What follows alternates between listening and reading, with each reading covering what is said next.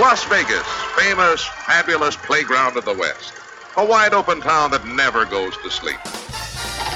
Vegas! Vegas, baby, Vegas! You're either in or you're out. Right now. My best mates are going to Las Vegas this weekend. I'm told it's incredible. Las Vegas, here we go!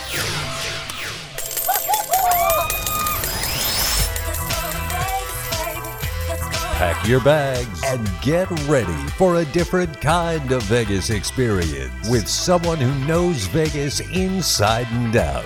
You're listening to Vegas Never Sleeps with Stephen Maggi. Well, you know, we talk about the mafia a lot on this show. The relationship between Las Vegas and the mob is well known. We've seen some great movies uh, The Godfather, Goodfellas. Goodfellas is probably my favorite film of all time. But there's a book you gotta get. It's called Inside. It's written by our guest today, Scott Hoffman. And if you like those movies, you're gonna really like this because this is the really the inside dope, if you want, for what goes on in the mob. And Scott, I wanted to ask you first of all, when you watch those films, do you say to yourself, "Well, they got some of this right, but they're missing something"? Well, you know, Steve, I'll tell you for example, we'll use Goodfellas because I hear that a lot from people. You know, and I and I had to go back and look at the movies once I started after I wrote the book because I never watched the movies because when you're in the life and you see the life, it's it's not always something you want to pursue. But as far as Goodfellas went, I went to college and I graduated from Long Island University in Brooklyn, New York. And I got an academic scholarship, but I had to come up with money for room and board. So I did what I did best, and I made contacts, and I worked mob social clubs with Colombo crime family, Lucchese, and Bonanno. And the Lucchese crime family is where I met Henry Hill. And I worked at his bar, the Bamboo Lounge, which was in uh, Sheepshead Bay in Brooklyn. So I knew all the real good fellows, and the movie didn't always depict them as they really were. That I'll tell you. Is part of that because they do some of that stuff just strictly for entertainment? Because otherwise, I go through your book and I say, wow, this is really interesting, but uh, it's not the type of life that you would love to be a part of. No, it, it's done strictly for entertainment. I remember David Chase, the creator of Sopranos, and I knew the real Sopranos, the Boiardo family from Newark. I knew them. And he'd always say 90% of it is made up and 10% is real. And it's really done for entertainment. And they do a superb job. You know, who's ever producing the movies and the actors, actresses, they all do a superb job. But of course, they don't know the life, okay? So they don't really know what is going on. And uh, it, again, they keep things out of it. As you read my book, for example, the one example is uh, we'll use the uh, juice collector Wally Grayback. And my book is, uh, is fictional, but it's composites of real people and real events. And I was out with him when I was 12 years old, and it was on a juice collection. And the woman that answers the door was the guy's wife, and she was very, very pregnant, very, very much so. Everything was really showing and probably getting near the end of her pregnancy. And what really happened to her physically, I had to water down for the book because if I really would have wrote exactly what I saw and exactly what was going on, uh, a lot of the readers, I think they would have got nauseous. So I had to water that down. What really happened? First of all, you talk about it, the life, and you were kind of born into the life. Kind of explain how you got involved in this from a, uh, being a small child. Yeah, well, what it was, my father was high ranking in the outfit. He was a manager for Paul Ricca, and he was a consigliere for Sam Giancana. He reported to Tony Accardo, who was the CEO of the outfit, who you call the CEO, and he was also in 1973 uh, a consigliere for Joey Aiuppa. But he had the plan for Las Vegas. Okay, he had uh, the seven hotels, casinos. He had the actual plan to get it started. And people ask me, well, how did he know? Well, my father, while he wasn't involved, but knew how Meyer Lansky was running Havana, Cuba, when Batista was in power at the end of World War II. It was actually like a little Las Vegas, so he was aware of it. And he used to always tell me, Scott, the best ideas are the ones you steal from somebody else. Right. So he kind of had a real good idea. But as far as getting the plan approved, that was a, a hard thing from what he what he told me because Paul Ricca just listened. Sam Giancana at that time said, "Well, we'll see." And Tony Accardo says, "Oh, Las Vegas is a flash in the pan. I don't care what Bugsy Siegel did; it's not going to last." So my father told Tony Accardo, look, we can make a lot of money. We can make this happen. And Tony Accardo says, well, how can this happen? And he said, we'll take the dirty money from Chicago, all the illegal money from Chicago, and we'll money launder it in Las Vegas by buying the chips, cashing in the chips, and bringing the money back clean because the money would be clean at that point. And that's when Tony Accardo said, okay, go ahead with the plan. And I was going out to Las Vegas with my father at the age of eight, at least about five times a year. And my father's approach with me was he wanted me to see everything in mob life. We want my eyes to be open, but he said you have to see everything so you will know if that's what you want, then you'll know what you're getting into. He said I don't want you to come back and tell me, well, you did, you said this and that and that didn't happen. No, you're going to see everything, everything from the beginning, everything to the end. And as far as my father, he would we would go over things. If you think of like a sports team, how they practice every day, we were constantly going over everything, all the details, everything I was going to be seeing. So I would react automatically to stuff that I was seeing. You keep talking in the book too about this was a choice, but and I think it's so brilliant on your father's part, just simply because you know if you want to do this, you got to understand the entire thing because once you're in, there's no getting out. That's correct. Once you're in, that's when the consequences start occurring. And most of the people that get in are usually high school dropouts, maybe 16, 17, maybe a little bit older. But when they go in, they go in with different expectations because they haven't seen anything. If they come from a mobbed up family with their father or uncle, it's not talked about at home, okay? So, you know, they don't know really what's going on. I can't tell you how many times guys would come to me and say, "Well, is my father in the mafia or my uncle in the mafia?" And I used to tell them, "Go talk with your father. Go talk with your uncle." Okay, right. so they didn't know what they were getting into, but I knew at a young age, and by that age of 16, I was a hardened veteran in knowledge of what was going on in mob life. So did it did it ever really appeal to you? I mean, was there a point where you thought, "Yeah, this is what I'm going to do," or was it just kind of like, "Well, it's an opportunity, uh, one way or another, but do I want to do this?" Uh, or was something like, "Oh my God!" I mean, you you saw, as I understand, um, a murder right when you were a little kid, and nine years old. Oh my gosh, yeah, and said some other horrible things, like you're talking about the the whole thing with the pregnant woman and what have you. So was it was something like right away you figured um, that this isn't for me, or well, let me see, you know, and do what your father said, really to know every facet of it. Well, the thing the thing was, I always remember my father. I was about 16 at the point, and I'm getting near, you know, the end of high school, obviously. And he would say to me, he says, always remember this about the life, as mob life is called. It's always called the life. And uh, he would say to me, oh, it's a two-shouldered operation. And I'd say, well, Dad, what are you talking about? And he'd say, the left shoulder, you're looking over guys who are going to whack you. Or there's another term that the public doesn't know, and that's give him his receipt. So, Steve, if you're ever in a store and a clerk wants to give you a receipt, run out of that store as fast as you can, because that's another way of saying kill the guy. That's the order. Give him his receipt, okay? And he would say the other shoulder is the G, meaning the government, FBI, U.S. Marshal, ATF, uh, IRS Criminal Division. They were all like lumped together, obviously. He says they're after you constantly because that's their job. So he said you're going to have to understand that, and that really is the truth. Well, and people all know about the the awful side of the life. There's also a business side, though, right? I mean, you got to oh, run that thing like a business. So. Yeah. Oh, absolutely, sure. The the first conversation of the day is about the money. Last conversation of the day is about the money, and everyone would be our friend. I'd be with my father, obviously, when he's paying off the crooked politicians the crooked judges, the crooked law enforcement people that we had on the payroll. Okay, and you also have to remember guys that uh, couldn't get loans because of say bad credit. They would come to loan sharks for money, and they had businesses. And what would happen would be they couldn't pay back the interest because it was very high interest. It was usually like six for five, and six for five means if you come in to borrow five hundred, the interest is six hundred dollars. So the next week you need eleven hundred. So if you don't have 500 this week, where are you going to get 1100 right. in a week? Okay? So what would happen is the outfit would take over the business and let the guy keep about 35% of the business. They take about 65%. And then if the guy owned a, uh, the building, say where his business was, a year after that, building would be torched and the outfit would get 100% of the insurance money. so yeah, things were run strictly as a business. It was, you know, everything was done by a business. It it wasn't because this is how these guys made lo- money. Now, in my father's case, he worked legitimate jobs, okay, and the reason he did that, so he got a W two, because he was always audited every year.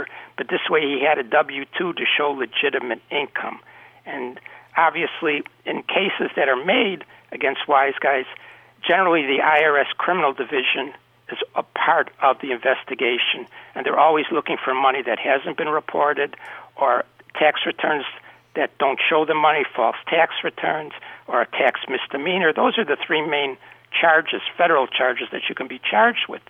So he'd always do that. Uh, you know, and he, he worked uh, out of churches where he would use the church phone. He would meet with people in churches. He would meet with people in cemeteries. He used pay phones. So he was very careful because he didn't he didn't talk really in restaurants because he'd always say to me, you know, they could have a bug under the table. They could have a bug under the table. So he wasn't. He would sit there with guys, but he didn't say much. Sounds like a pretty smart guy. You know, you have to be pretty creative to do this, right? Because you're you're always Yeah. trying to stay one step above the cops that are always following you, and the feds and what have you. Oh yeah, it was always that way. He'd always tell me, "Remember, Scott," he'd say, "you have to be three steps ahead of everybody." And I'd say, "Dad, isn't the saying two steps?" He said, "No." He said, "Because if you're two steps and you fall a step behind, you- you're only a, they're only a step away. The people that are after you, and you always have to remember this: in the game, you want to be the hunter. You don't want to be the game. You meaning you direct the action, you know. And uh, so, yeah, he was. He was a very intelligent guy. He was a good student in high school. The vice principal met him because my father worked in um, the cafeteria to, you know, get a free lunch. And that's how he met the vice principal his junior year. So when he was a senior in high school, the uh, vice principal checked out his grades and said, "You're a very good student. You're getting good grades. What do you want to do?" And my father, at that point, really wanted to be a medical doctor. He wanted to be a general surgeon at that point. And uh, the vice principal said, "Well, let me see what I can do for you." He knew someone at the admissions office at the University of Chicago, and he comes back and tells my father, "I can get you a scholarship to go to the University of Chicago." And my father was very excited. He told me, he said, "I went home. I told my mother that I can go to college. I can study to be a doctor, pre-med major." And his mother said, "That's nice, but you got to go get a job." And that ended college. More in just a moment with Scott Hoffman, author of Inside, a fascinating book that discusses the internal workings of the outfit and organized crime family. This is Vegas Never Sleeps. Ciao, I am Giada Valenti. You are listening to Vegas Never Sleeps with Stephen Maggi.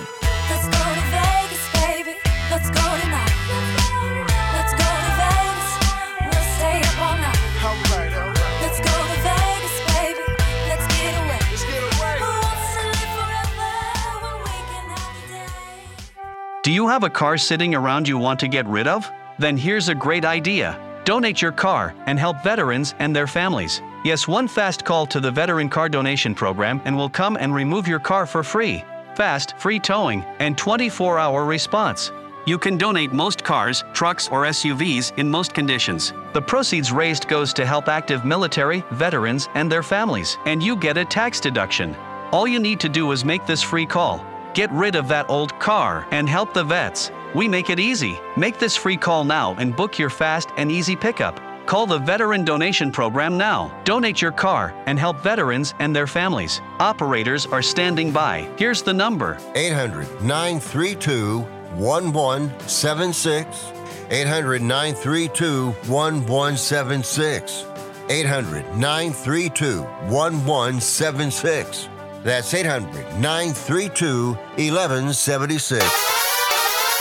Holy Gentle Giants dog food Batman. I'm Burt Ward, Robin from the Batman TV series. I was the Caped Crusader and now I'm the Canine Crusader. After rescuing and feeding 15,500 dogs for 23 years, my wife and I created a natural, low fat, heart healthy, made in America dog food and special feeding and care program designed to help all dogs live amazingly longer, healthier, happier lives. Our dogs are living as long as 27 healthy, active years. Yours can too. That's twice their normal lifespan and triple for some breeds. Would you like your dog to live as long as 27 years and still be active and healthy? Gentle Giants dog food is complete nutrition for all dogs and puppies, all ages and sizes, and is different from other dog foods without the greasy coating and high fat content that can shorten your dog's life. Try our Gentle Giants life enhancing dog food for the longer, healthier, happier life of your dog. If you're living with diabetes and using insulin, you know the pain of pricking your fingers over and over again. Ouch! Well, by wearing a small remote device called a continuous glucose monitor or CGM, you can reduce the pain of pricking your fingers. If you administer insulin three or more times per day or use an insulin pump, call now and learn how a CGM can help you. Painless. No more pricking my finger. No finger pricks. Convenience. They delivered it free and they took care of all the paperwork. You can reduce pain right away. Plus, it's accurate, easy to use, and helps you spend more time in range. And if you have insurance, you can get a new CGM at little or no out of pocket cost. Call now and get free shipping of your new CGM. Plus, we'll bill your insurance for you. 800 483 7217. 800 483 7217. 800 483 7217. That's 800 483 7217. You're listening to Vegas Never Sleeps with Stephen Maggi. We are talking with Scott Hoffman, author of Inside. Scott's dad, a consigliere for the Chicago outfit, wanted him to know what the life was like in order for Scott to decide if that was the future he really wanted. You want to talk about working for a tough boss? I got to ask you: I, I, Is there anybody tougher than Sam Giancana? I mean, anybody that knows anything about that name knows that was a guy that was very, very difficult to get along with, and you, you, consequently, a guy like your father, you can't make mistakes. Yeah, he was he was the type of guy. First of all, he had a very narcissistic personality. Okay, and everything always was about him, and had to be about him. And he was and he was the type of guy that uh, if you weren't bringing in the money that's when he'd give out the receipt. Okay. I mean everything was always based about money. He didn't want to see any errors. He didn't want to see any mistakes. But he caused a lot of mistakes. He caused an awful lot of mistakes and a lot of problems with him. And he was the one actually who was really close with Frank Sinatra. Frank wasn't close with Tony Accardo. My father, he talked to my father. Frank would talk to him. My father respected him as a as an entertainer but he didn't respect him for his running around on Nancy Barbato. He never never liked that at all. And he had a lot to deal with Nancy Barbato because when Frank would come to Chicago, a lot of times Nancy would come with him. Not all the time because she had the kids, but sometimes. And they're in the Ambassador East Hotel, and my father, you know, would have to drive her back, and she'd tell my father, "Why don't you stay for a while, make you coffee?" And they would talk. So, but yeah. Sam Giancana was a very, very difficult person to deal with. But after he was removed, the outfit really was never the same in the sense of he put fear into people. When he said he wanted to meet with you, people got shaky. I mean, we had one guy, Frank Skid Caruso. He used to drink. Uh, he would start to smoke two cigarettes at one time almost. He had one lit and he's smoking one. And and Skid did a good job, but he was, you know, he didn't know how he was going to be taken by uh, Sam Giancana. You know, it sounds like in all these cases, you knew all these people big, strong leadership was really important. I mean, it wasn't like you could build up a good organization and it kind of runs itself. Huh? They all no. had these strong hands. Well, in my book, in Inside, I talk about it, and if you've read the complete book, um, I talk about the difference between a gangster and a racketeer. Okay? And the difference between a gangster and a racketeer is that a gangster will take action right away. Okay? He won't wait you basically take this is what we got to do. We're going to do it. A racketeer will say, "Let's have a sit down. Let's have a, meeting." Okay, that's what a sit down is, and it's not where he won't give the order on somebody because racketeers will. But when a street crew sees that someone is a racketeer, they don't have a lot of confidence in how the street crew is going to be run. And one of the things about a consigliere, one of his responsibilities that he can do, my father wouldn't do it, but uh, it can be done, is that a consigliere, if the street crew is not running right for whatever reason, he has the authority to remove the capo, the capogimi, the boss. He can remove him. Now he can do it himself. he can ask somebody to do it, but if he tells a street guy to do it, the street guy is going to go to the boss and say, you know, Mr. Hoffman wants to get rid of you. And course, the next order is going to be on Mr. Hoffman. So if you're going to make that movie, you have to get that 22 with a silencer and do the shooting yourself. I want to talk about the outfit because the one thing this book this book is amazing, folks. You got to read it honestly.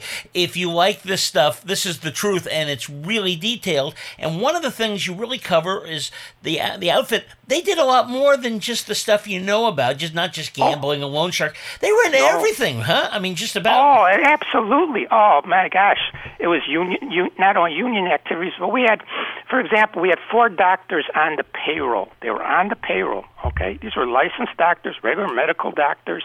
They were on the payroll to write prescriptions for amphetamines. Okay, because on the street, amphetamines sold five times what they were actually worth, and the doctors would get 20% kickback on that. Okay, then we had two other doctors who would write prescriptions for paregoric. Now, what paregoric was, it was a liquid uh, medicine that had, was strictly prescription, started in the 1920s, and they, even in the 1970s they were using it. What it was used for, if you had extreme diarrhea, really, really bad, uh, a doctor would prescribe that. And the reason that it was outfit was involved with it because paregoric had a very small amount of opium in it. Okay, so these guys on the street to get high, they drink the, almost the whole bottle of paregoric to get that opium in their system. So and they and the doctors would get ten percent on those prescriptions. So yeah, the outfit, like I say, they were involved in all different things. Uh, you know, in produce, they were involved in with the trucking industry. Everything was whatever they could make money at, they were doing it. And a lot of people don't know because uh, they just see the basics. What my father would always call uh, the criminal entrees on the menu. Okay, but there was a lot more. Yeah, I mean, uh, in political, uh, you talk about political corruption. Well, obviously, Oh, with yeah. Giancana, you know, how much did you hear about all that JFK stuff? I, I just. Well, yeah, I know it from the beginning. I know it from the beginning how it started and how it start really started. I'll try and keep it very brief because it's a long, long story. You could do more than one show on that on that deal, and it all has had to do with the Calneva Casino in South Lake Tahoe. That's how it all started. That's how it began. That was how everything began between the the Kennedys and the outfit, and and it, it started out good because Robert Kennedy made a lot of promises of what he was going to do, and his brother John, yeah, well, we're going to do it. But once they got in, my father was never happy. When Sam Giancana told him about Calneva, he said to him, "Okay, you know that's great. If that's if that's the type of casino you want, fine, that's great." And but my father would tell me, he said, first of all, it's in the mountains, and it's they get about well, close to 240 inches of snow.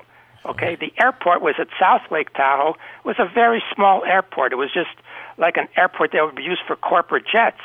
So that was was a problem.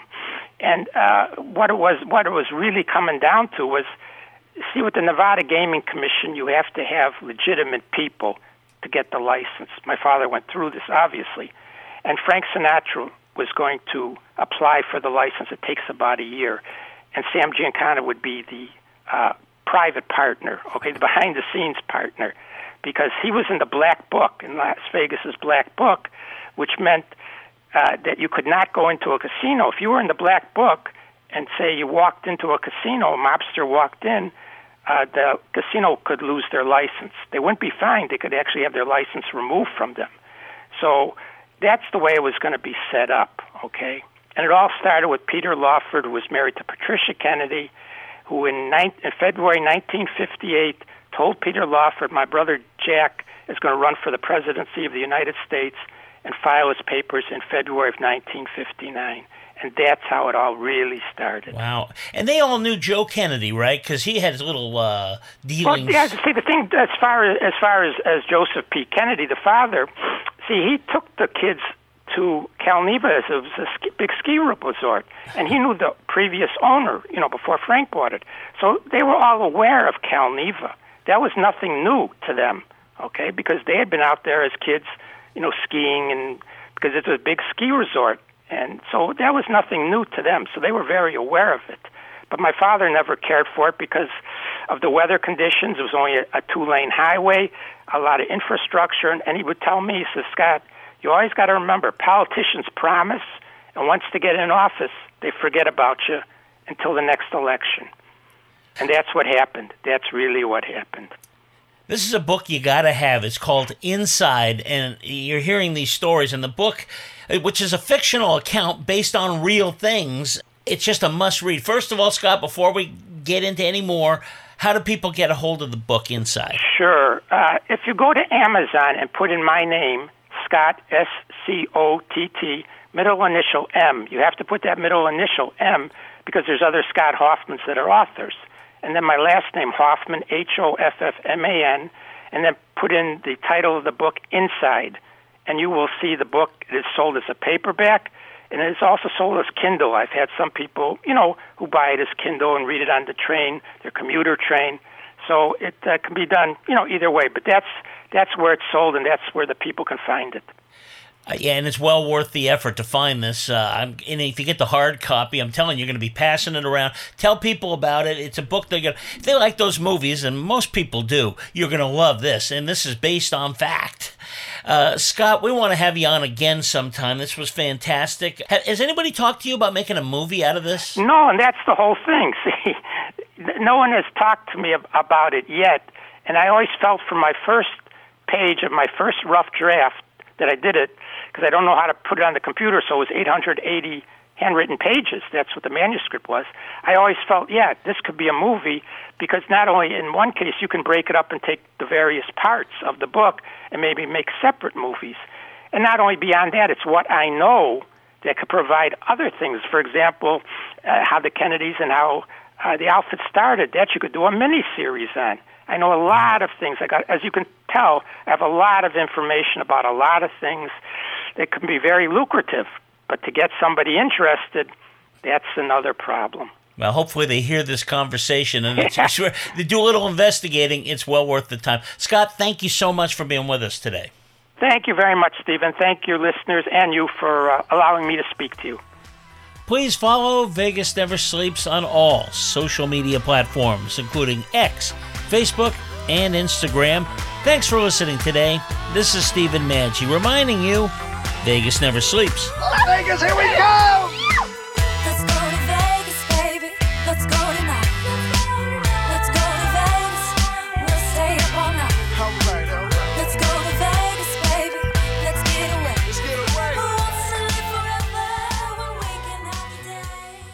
I am a non attorney spokesperson representing a team of lawyers who've helped people that have been injured or wronged. Have you been diagnosed with cancer? Do you use pesticides in your job? Specifically Roundup. Roundup, made by Monsanto, contains a chemical called glyphosate, which has been linked to cancer. If you've used Roundup and you have cancer, you may be entitled to a cash award. Over $10 billion has been set aside to pay users of Roundup who've been diagnosed with cancer. Time is almost running out to file your claim. So if you've been diagnosed with cancer and you've used Roundup, call the legal helpline now. You could receive a free cash award and have your medical expenses covered. And time to file is almost gone, so please call right now. 800 481 5621. 800 481 5621. 800 481 5621. That's 800 481 5621. Attention timeshare owners, call the timeshare exit hotline now.